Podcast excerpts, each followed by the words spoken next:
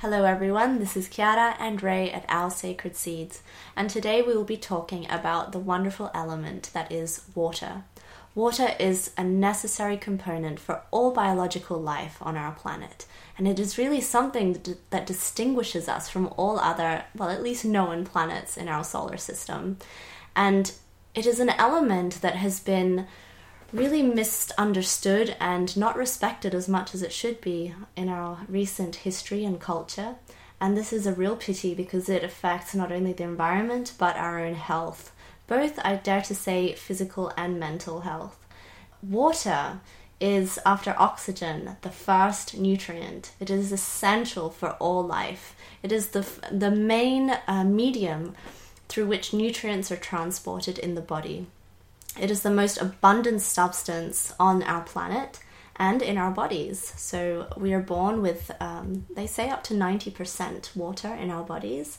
And as we age, depending on lifestyle and health conditions, we can get down to 60% water. But it is really important to maintain the ocean that is our body well hydrated and healthy. And the quality of this water will really affect the way our cells behave and the environment that we create for them. So, Ray, would you like to speak to us to start talking about water and some of its main functions in the body, just so we can start to wrap our minds around how important it truly is? I am truly excited to share with you the information that I've learned about water and how it relates to our body. The primary thing I want to get across here, though, is that water is deserving of honor and respect. And unfortunately, within our modern context, the world has moved away from this reverence for water. Water in our bodies has many functions. It's found in our blood, it's found in our plasma, it's bathing ourselves, it's in ourselves. It's the solvent that allows all solutes, meaning all nutrients, minerals, vitamins, even amino acids and fatty acids, lipids, to be transported. It's contained even in our bones. Molecularly, water is present almost everywhere in our body. And it's true, as Chiara said, we are born with 90% water. And as we age, this decreases significantly. The average person is, has about 70% water, and some people go as low as 60% water. And this is fascinating because most people in the world right now are chronically dehydrated. Chronically dehydrated. That means even drinking adequate fluids doesn't ensure adequate hydration. And this is a problem that's deep and systemic and influences many degenerative diseases. Mm-hmm. And it's interesting, as we like to do in our sacred seeds, drawing the parallels between the human body and the earth body. So, just how landscapes are affected by misuse of water or poisoning water with agrochemicals, pesticides, and all of these other toxic substances, and how very similarly the landscape of our body is affected by the water we drink. Um, but back to more like specific roles that water plays in the body. Could you go over that for us? Uh, sure thing. I mean, really, looking at the specific roles, we see water is paramount for digestion, not only of foods, but it's also going to be critically important for the absorption of these nutrients through the small intestine into the circulatory system, into the lymphatic system in the case of fats. And it's going to play a pivotal role in the process or the assimilation of these nutrients directly into the cells. Because indeed, our cells are bathed in, in water. And it's the carrier, it's the vessel in which water can be transported. It's essential not only for digestion, assimilation, and absorption, but it's also paramount for elimination, mm-hmm. not only of excrement, but also of any toxic debris in our body, whether that's being secreted through our urinary system or whether that's being eliminated through bile and passing through our feces. It even is necessary for us to maintain our overall body temperature and metabolism, hence sweating on a hot day. I know that water is um, is part of the lubrication of the body including um, the joints and as well as the intervertebral discs. So, um, years of not being hydrated enough can really affect the structural part of the body, the skeletal structure.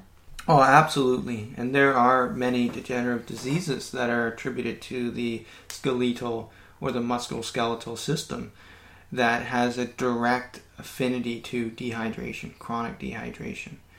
Sarcopenia, a degenerative condition of the skeletal muscle mass, is directly associated with aging, and this has a relationship to hydration.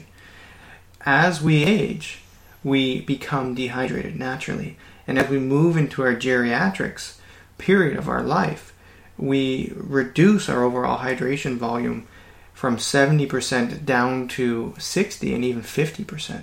And that would be a very severe case of dehydration.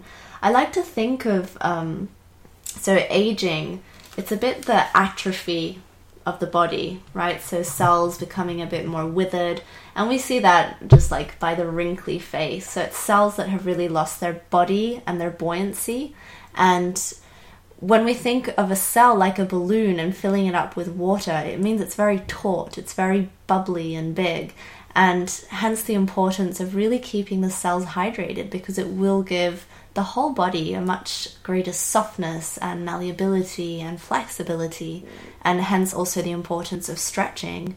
So, really opening the body up to keep the water moving and fluid throughout the whole system. Do you have any specific suggestions to our audience? A yoga practice is a very comprehensive and holistic way of going and affecting not only the muscular structures but also the osseous structures, so the skeletal structure of the body.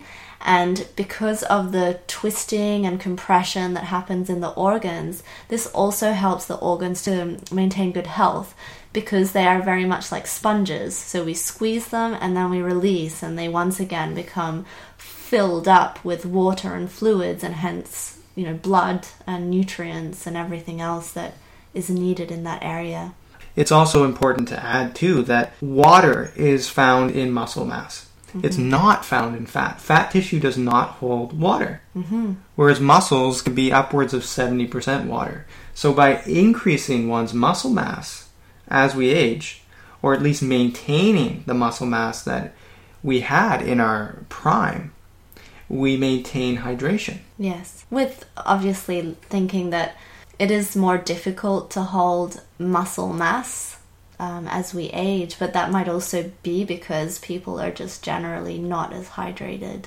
as they should be. Yeah, I, I, I think there are many factors, and that hydration is probably a very important mm-hmm. one. As we mentioned earlier, water being the main carrier for nutrients, it is also the main carrier for electrolytes. And it's interesting to note that even though we know the molecular structure of water as being H2O, that is just the skeleton for a much grander structure that water is, i.e., the carrier of all of these wonderful minerals and an intelligence within it. Could you touch upon this? Ah, great question. I absolutely agree. Water does hold some level of intelligence. I don't know to what degree that is because to me water is truly mysterious. It's it's really a mysterious substance and there's a lot of scientific documentation now emerging about the relationship that water has with memory associated with any dissolved substances that may have been within that water in its mm-hmm. given lifespan. And it's interesting that water on this planet is constantly in circulation. And when you look at a river that's flowing, there's no water molecule present that is ever going to be there again. It's always in flux, it's always changing, and it's a great metaphor mm-hmm. for life. Water, like life, is fluid, it's in this flow. And specifically when it comes to electrolytes, electrolytes are minerals. And yes, water as its skeletal form, when it's isolated as just molecularly H2O, hydrogen and oxygen, it can actually become poisonous to the body mm-hmm. and even a hazard to consume. It can be toxic when it's isolated from a laboratory. So that to me it demonstrates that water is more complex than what we understand it to be.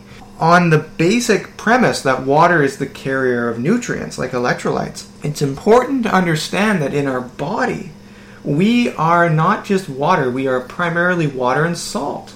Mm-hmm. Right? If you ever taste tears or sweat or even blood, any fluid that comes out of our body contains salts. And it's very apparent.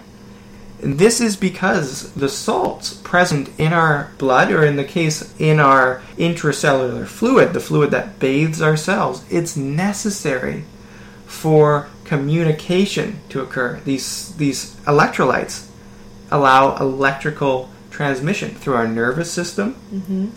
It allows the ability of our our muscles to move, the actin filaments being triggered from acetylcholine, right? So this is truly fascinating.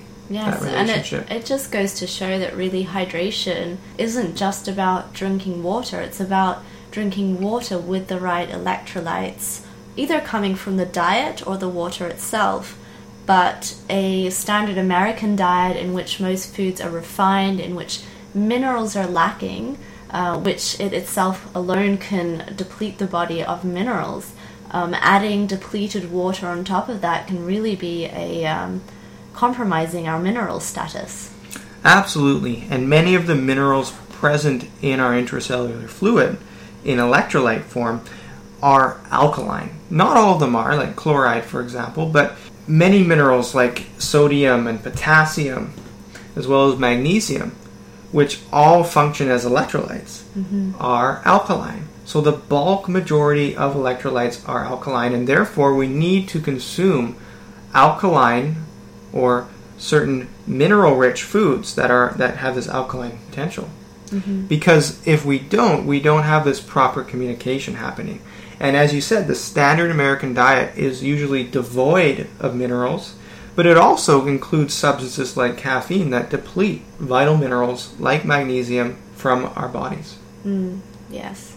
And I think it would be nice at this point to offer our listeners some very simple DIY ways of improving the quality of water so we don't all have access to pure, beautiful spring water or even to expensive filtration systems.